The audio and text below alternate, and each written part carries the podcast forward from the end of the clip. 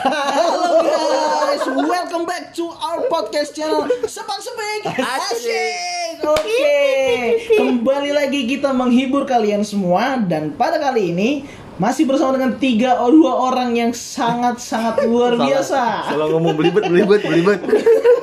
Tetap kita ini adalah orang-orang yang mungkin teman-teman tahu di episode pertama itu tentang PDKT. Ada Yosef, ada juga ada Ferdinand. Dan untuk pada kesempatan kali ini kita akan membahas mengenai sesuatu hal, yaitu tentang Abdi Negara. Boleh. Negara. Dung. Wow. Oke, buat teman-teman, jadi selama ini kita menutupi identitas kita. Bukan menutupi, mau dipamerin. Enggak, bukan menutupi, memang gak ada yang mau tahu juga. Jadi teman-teman yang belum tahu, kita bertiga ini adalah seorang abdi negara. Dan agak pamer ya. Bukan agak pamer, tapi doakan saja supaya kita bisa menjadi abdi negara yang baik. Amin, ya kan? Dan sun segera. Dan kita mengikuti aturan pemerintah bahwa kita harus di rumah aja. Apalagi betul. Di tengah pandemi corona seperti ini ya. Ini di rumah ya? Ini di rumah. Di hotel atau RedDoorz atau OYO yang lebih sponsor. Oke, thank you buat OYO dan RedDoorz yang sudah mensponsori kita hari ini. Oke, jadi teman-teman, di tengah pandemi corona seperti ini kita harus tetap di rumah aja ya nggak sih? Yeah, jadi benar, ini kita sebagai abdi negara kita. Tapi sebelumnya kita mengucapin Oh iya, sebelum ini bulan Ramadan ya. Ini juga lagi bulan Ramadan. Bulan yang baik. Berkah penuh dengan pahala. Jadi buat teman-teman yang melaksanakan ibadah puasa, semoga menjalankan ibadah puasa dengan baik, lancar dan juga dikuatkan barokah. Amin ya rabbal alamin. Oke. By the way, ini kan kita kan ada kerja di rumah nih, WFH juga nih. Sebelum kita ngomong ke ini nih, ke abdi negara. Gue sebenarnya gak setuju deh sama ada orang yang ngomong di tengah corona seperti ini. Kan ada pepatah yang bilang, bersatu kita teguh, bercerai kita runtuh. Waduh. Sekarang ada yang bilang Kebalikannya. Bersatu kita cerai. Bersatu kita runtuh. Bercerai kita teguh kuat. Gitu ya kan. Bisa dihapus kan ya? Udah bersalah dong. Baru 2 menit udah bersalah ya. Tapi kenapa gue gak setuju? Karena menurut gue kayak gini, ya gak bener lah. Justru di tengah corona seperti harusnya bersatu kita tetap teguh. Karena bercerai kita kan gak kawin lagi. Aduh gitu. Masuk jokesnya. Maaf ya 3 menit pertamanya. Oke, sekarang kita masuk ke dalam topik kita, itu abdi negara. Woi, kita ini tepuk tangan dulu. Boleh. Oke. Kita adalah teman-teman, kita bekerja di salah satu instansi pemerintahan. Dan mungkin ini bukan ajang sombong-sombongan, tapi kita mau bicara tentang bagaimana kita sebelum dan sesudah menjadi abdi negara. Mantap. Ada bedanya? Wah, jangankan saya, apakah kalian memiliki perbedaan dan... Iya memang. Nah, itu dia. Ada. Dari siapa dulu nih? Om Bima. Enggak. Episode pertama kan dari aku pertama. Gimana sekarang mulainya kebalikannya ya kan? Betul. Dari Agus Adinda Yosef. Okay. Ya udah boleh. Aku juga lagi ngadepin. Enggak ada bahan gitu ya. Jadi untuk Yosef, ada enggak sih yang membedakan ketika lo sebelum nih? Gimana tuh, Sep? Dan sesudah menjadi abdi negara. Dalam hal apa nih dulu? Iya, perbedaan dalam hal apa? Misalkan dalam pergaulan lu kah, terus mungkin kehidupan umum. Kehidupan keluarga. Kehidupan jelas beda ya, karena kan dulu kan saya kan apa bisa bilang nih, miskin ya. Sekarang sih nggak terlalu miskin. Enggak, maksudnya dulu kan sama sekali apa ya? Minta. Karena gue kan nggak kerja. Ya, dari lulus cari kerja tapi nggak dapat selama setahun sampai akhirnya keterima PNS. Jadi di situ masih minta terus kan? Minta apa sekarang? Itu aja kan. Minta kemana ini? Minta ke orang tua lah. Orang tua sama ada teman-teman lah minta bantuan. minta belas kasihan ya. Kasihan.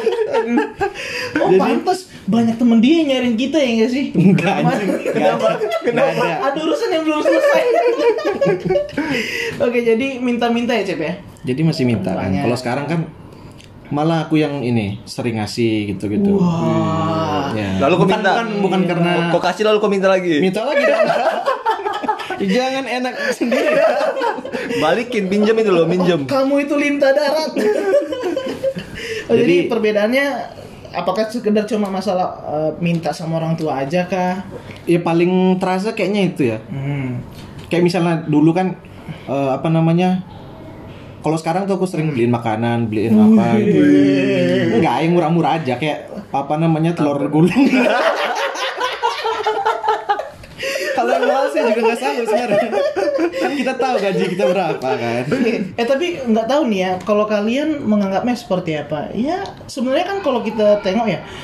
Terlepas itu di keluarga atau di pertemanan juga, Cep? Mungkin pertemanan juga. Kadang-kadang. Nah, nggak kan nggak selamanya sebenarnya kan. Kalau kita kan sebagai abdi negara kan gajinya berapa sih? Lu semua pada tahu lah ya kan. Cari aja Google aja tahu. Cari aja di Google gaji kita tahu kan. 2,5 juta rupiah. Nah, itu dia. Jadi buat kalian yang bilang kita punya segalanya, hey kamu, mohon maaf, kami tidak punya apa-apa. Gaji masih pas-pasan ya. Ngasih pas-pasan karena sebenarnya kan PNS kan ya gimana sih ya. Kalau dibandingin sama swasta ya kan apalagi benar teman-teman lu yang di swasta nih gimana menanggapi lu jadi PNS, apakah mereka tetap minta-minta sama untuk dibayarin atau bagaimana ya? Beberapa masih ada, justru malah teman-teman di swasta tuh kita nggak bisa bilang sejahtera juga. Ada yang minjem juga sebenarnya, minjem hei kamu teman Yosef yang kerja di swasta inisialnya BA, hei anjing bayar itu 500.000, kehidupan mewah di story tidak bisa bayar utang, bangsat memang. Curhat kawan, curhat. Ini beneran, ini beneran. Oke. Hei BA, kamu dengar itu? Kamu dengar. Segera kembalikan. Kami tahu kamu di mana. Segera bayarkan atau kami akan laporkan. Itu perbedaannya lebih ke apa finansial kalau aku. Finansial sama itu paling signifikan ya. Paling signifikan. Oh berarti lu dulu itu seorang ini ya, apa namanya, seorang miskin. Pengangguran premium ya. Setahun tapi langsung dapat kerja ya. Oh iya itu beruntungnya itu. Ush, mantap ya. Jadi thank God. Thanks to God ya. Oh, atas berkatan rahmatnya. Mantap. Amin. Beri kemuliaan. Apa jadi puji-puji? Akan pujian. Tapi kalau dari Yosef kan sebenarnya kan banyak yang bakal kita kulik nih. Nah, gak cuma finansial pastinya kan. Kalau finansial dari Bang Dinan sendiri seperti apa? Bang Dinan. Bisa gak pakai abang? Bang Dinan. Dinan bukannya aduh. Aku nyari kemana sih? Dinan yang semalam diceritain gak tau? Ah udahlah. Udah, gimana Dinan kalau dari segi finansial? Kalau dari segi finansial, awal aku lulus kuliah itu juga sama seperti Yosef. Miskin juga. Dari kerja pasti miskin. Posisinya miskin. Ujung-ujungnya miskin.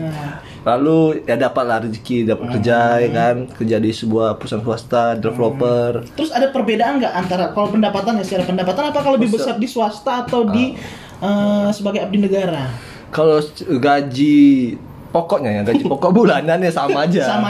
Tapi kalau dari segi insentif kan kita swasta insentif dicari ya. Nah, betul. Semakin baik kerja kita, semakin dihargai kita, semakin dapat banyak rezeki lagi. Beda jauh tuh ya. Itu beda jauh tuh ya. Ya. Dibandingkan di PNS. Iya. Kalau di abdi negara kan memang sudah ada aturannya, ada standarnya. Kita dapat gaji pokok, dapat gaji tunjangan kinerja sebagainya lah. Iya. Terus selain itu kan memang kita ada namanya tunjangan juga ya kan. Dan juga ada namanya uang makan. Mungkin buat teman-teman nih, buat adik-adik juga nih, buat kalian semua yang sekarang mungkin bercita-cita sebagai seorang PNS, ini mungkin jadi salah satu ajang juga ya untuk bisa cari tahu bagaimana di PNS itu masalah pendapatannya, income-nya. Tapi ya kalian juga harus memperhatikan bahwa sebenarnya nggak selamanya ya kan di PNS itu sebagai abdi negara itu lebih baik, nggak juga. Mungkin yang lebih enak kalau secara finansial, cuma mungkin apa sih namanya biaya pensiun ya kan, kita ada biaya pensiun, dana pensiun, itu mungkin yang membedakan itu. Hari tuanya aman lah. Hari tuanya mungkin aman. Dan kalau Bang Dinan sendiri selain itu, ya kalau secara pendapatan sebenarnya sama saja kan Bang. Sama saja kan Bang. Enggak usah pakai abang. Tapi ini berbeda dengan gua.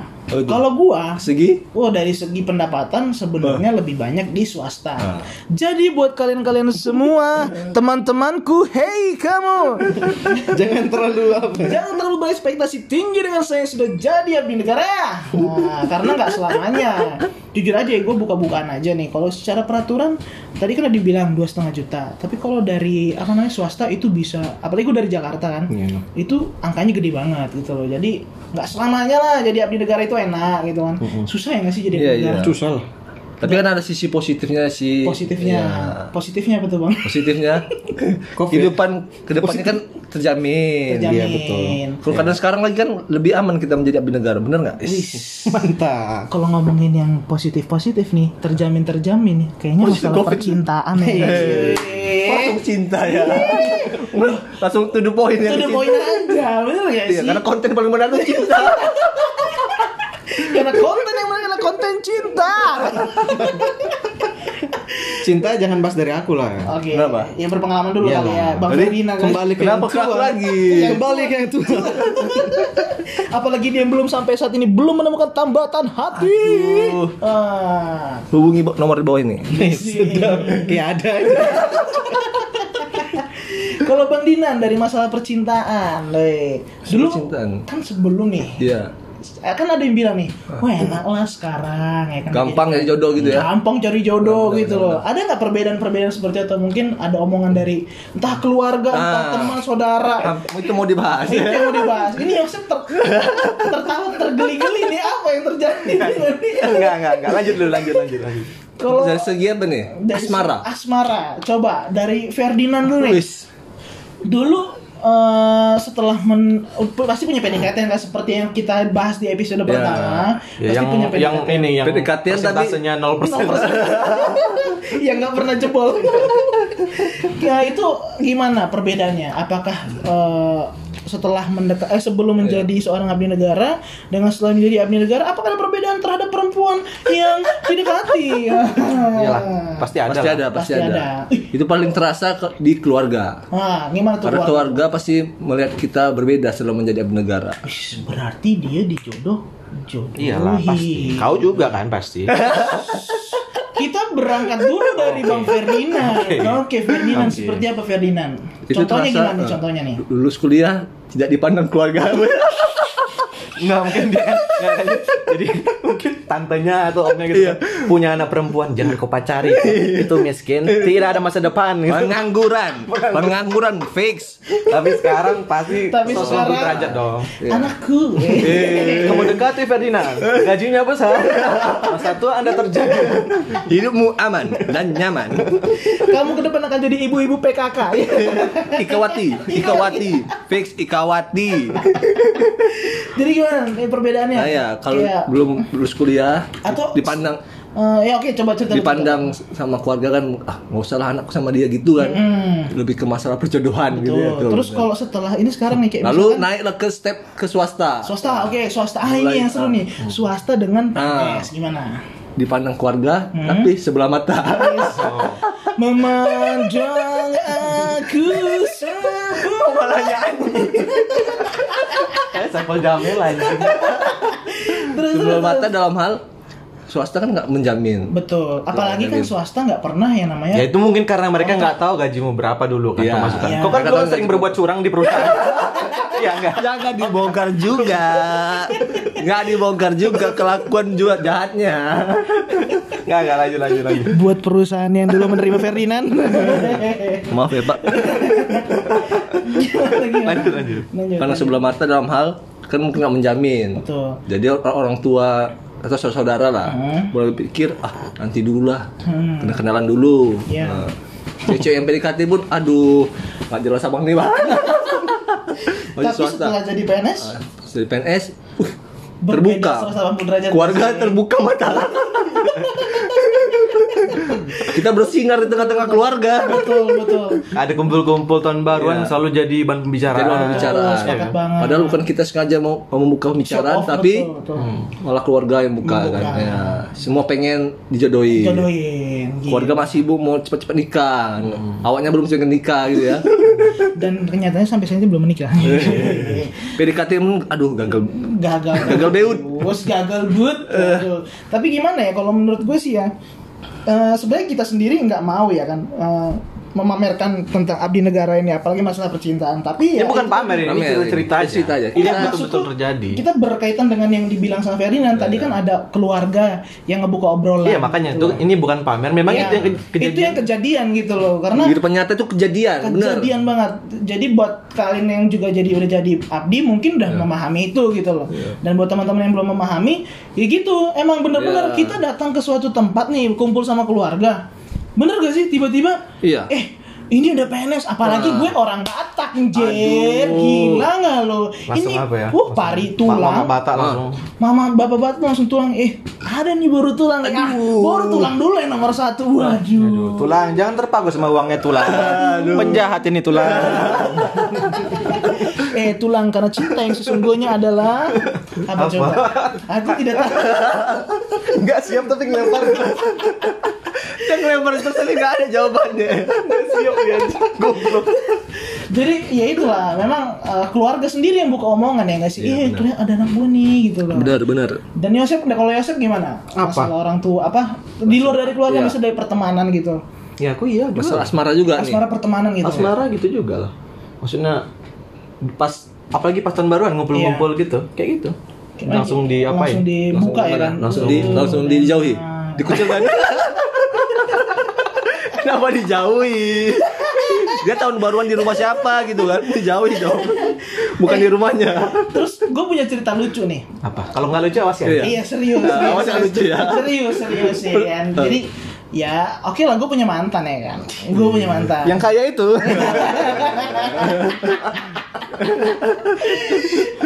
Oke lah, ya.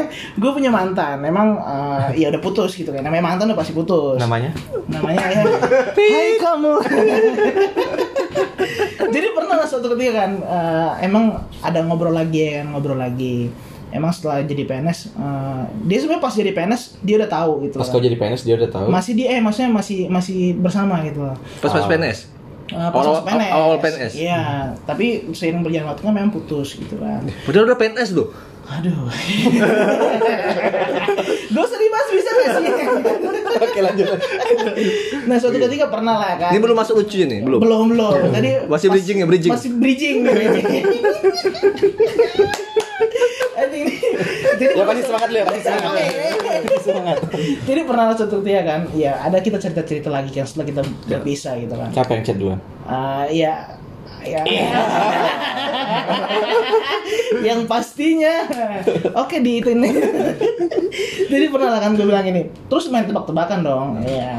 Kenapa tebak-tebakan? Gue bilang kayak gini, tau nggak binatang apa? Rindu itu baunya kayak binatang apa sih? Cakep. Itu pantun anjing. Itu pantun kayak gitu. Kenapa cakep? Itu tebak-tebakan dong. Oh, tebak-tebakan. Kan pernah kan. Jadi ini dapat apa nih hadiahnya? Di download tadi ya. Jadi gue lempar lah kan. Tahu enggak sih binatang rindu itu baunya kayak binatang apa? Enggak tahu gitu kan. Terus gue bilang, cepat banget nyerahnya dia. Cepat banget. Karena sudah berpisah kan. Jadi nggak ada usahanya buat nyari jawaban gitu. Apa sih anjing, nggak lucu gue. Malas basa-basi ya. Terus gue bilang baunya bau apa? Dia nanya bau apa emang? Bau ikan. Kenapa kok bau ikan? Bau aimis. Terus dia bilang dia anjing. Terus dia lempar tebak-tebakan lagi sama gue. Anjing gue blok lo gitu. Terus dia balas sama gue, nah kan? Lo tau nggak sih binatang yang suka makanin perabotan? Cakep gitu lagi. Gue bilang, ya namanya juga udah berpisah ya kan. Jadi gue malas gitu kan nyari-nyari jawaban. Gue bilang, aduh nggak tahu jawabannya apa sih? Bangsat. Apa sih? Gimana sih? Gila. Maksudnya ulang. Jadi kan gue bilang nih, I miss. Jadi kayak gue kangen gitu kan. Terus dia bilang dia lempar. Oh, dia lempar apa? Dia enggak balasnya dengan balasannya bangsat. Iya. Cowok bangsat maksudnya. Ngerti. Tapi kurang lucu sih. Jadi sepanjang hari tuh bahan cek non tuh tebak-tebakan aja. Sore tebak-tebakan aja. Besok udah buat buku.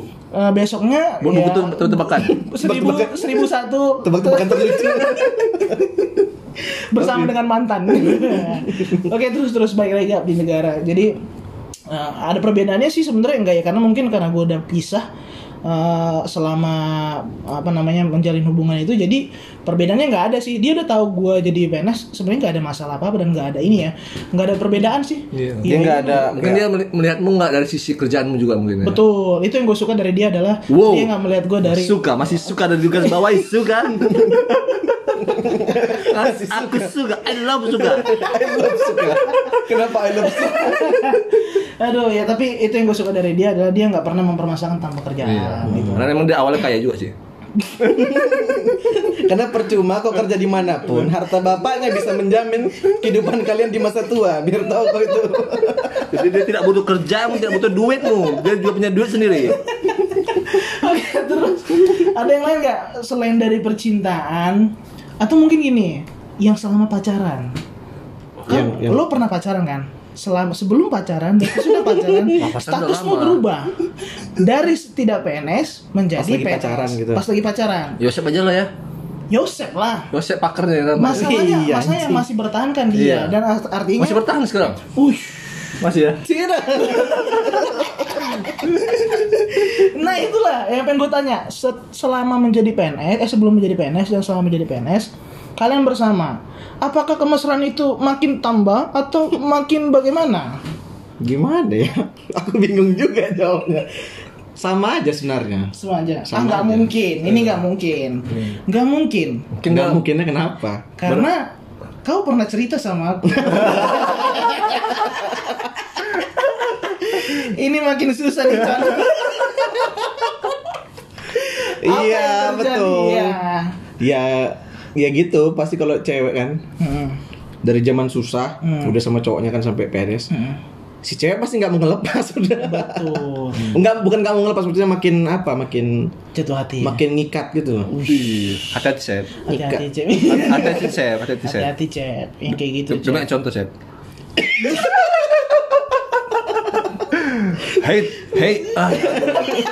Samsung. Siapa sih? Siapa? HP Samsung. Oh, Samsung. HP Samsung. Enggak lah, ya dah. Jadi HP Samsung. Enggak, perbedaan masa enggak ada siap. Perbedaan. Paling dari gaya pacaran lah paling. Wih, gaya pacaran makin hot apa gimana? Makin bergairah gitu. Apalagi pas turun tunjangan kayak berjauh. Enggak. Ya itu aja sih. Paling gaya pacaran dikit-dikit berubah. Misalnya kayak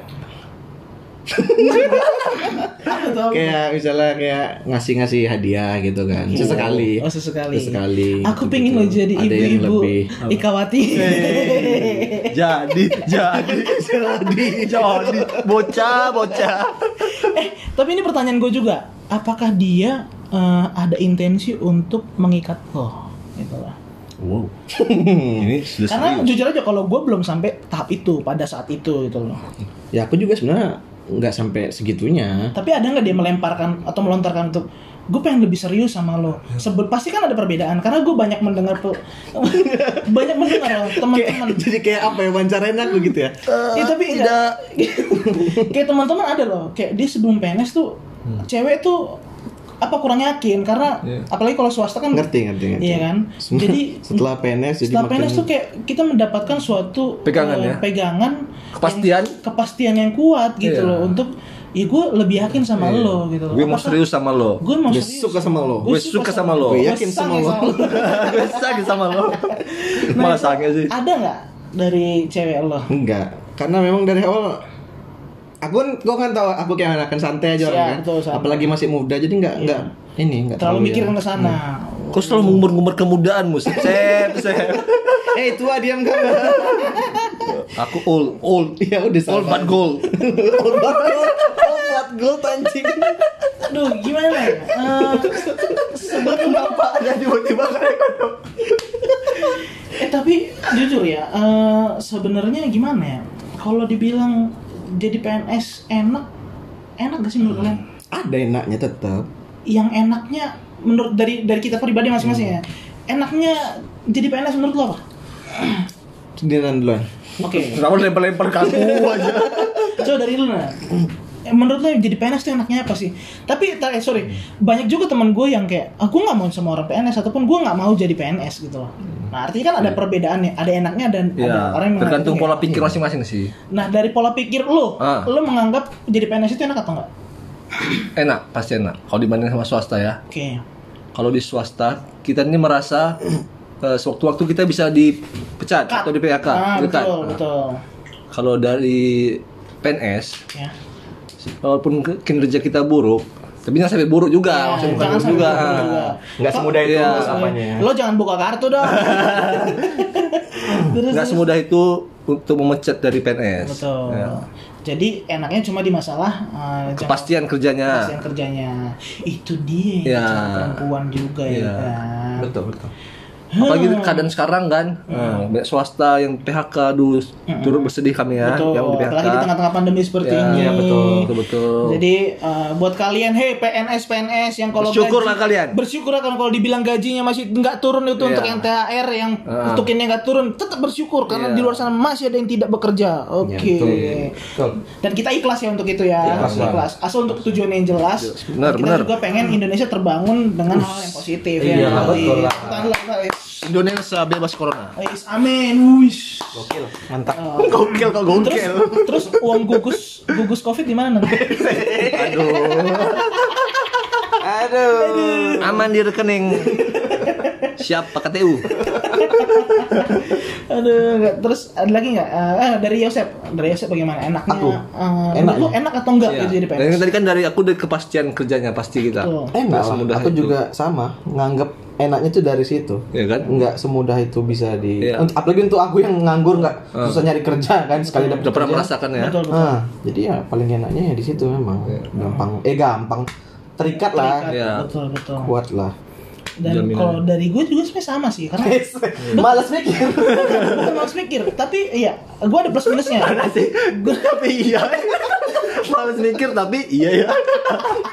Jadi gini loh, kalau menurut gue jadi PNS itu enak, satu sisi enak karena gue dulu merasakan di swasta gue nggak pernah dapat kontrak tetap gitu. Benar. Jadi per tahun jadi status gue itu bukan karena tetap. Jadi kalau misalkan gue mau minjem sana sini kalau gue butuh keperluan, gue nggak bisa ada sesuatu yang bisa gue jaminkan untuk mendapatkan hal tersebut, gitu pinjaman tersebut.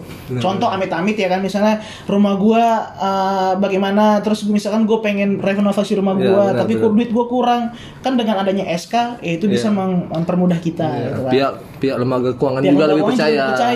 Apalagi dibandingkan yang cuma kontrak setahun lu setahun, lu dapat apa gitu kan setahun. Gue bisa ngasih lu 10 juta dalam setahun bisa nggak lunas kan nggak mungkin kan gitu. Banyak pertimbangan tapi kalau dibilang nggak enaknya ada sih sebenarnya ada yang nggak enak juga dari PNS. Apa tuh, itu kita harus jadi contoh yang baik sebenarnya itu susah role model karena apapun yang kita perbuat kita tuh nggak boleh nggak boleh terlihat jelek di depan umum apalagi terhadap masyarakat karena kita bentuknya pelayanan posisi kita sebagai pelayan publik ya dan lu pernah nggak sih ngerasain hasil dari Ratsar aku masih ingat.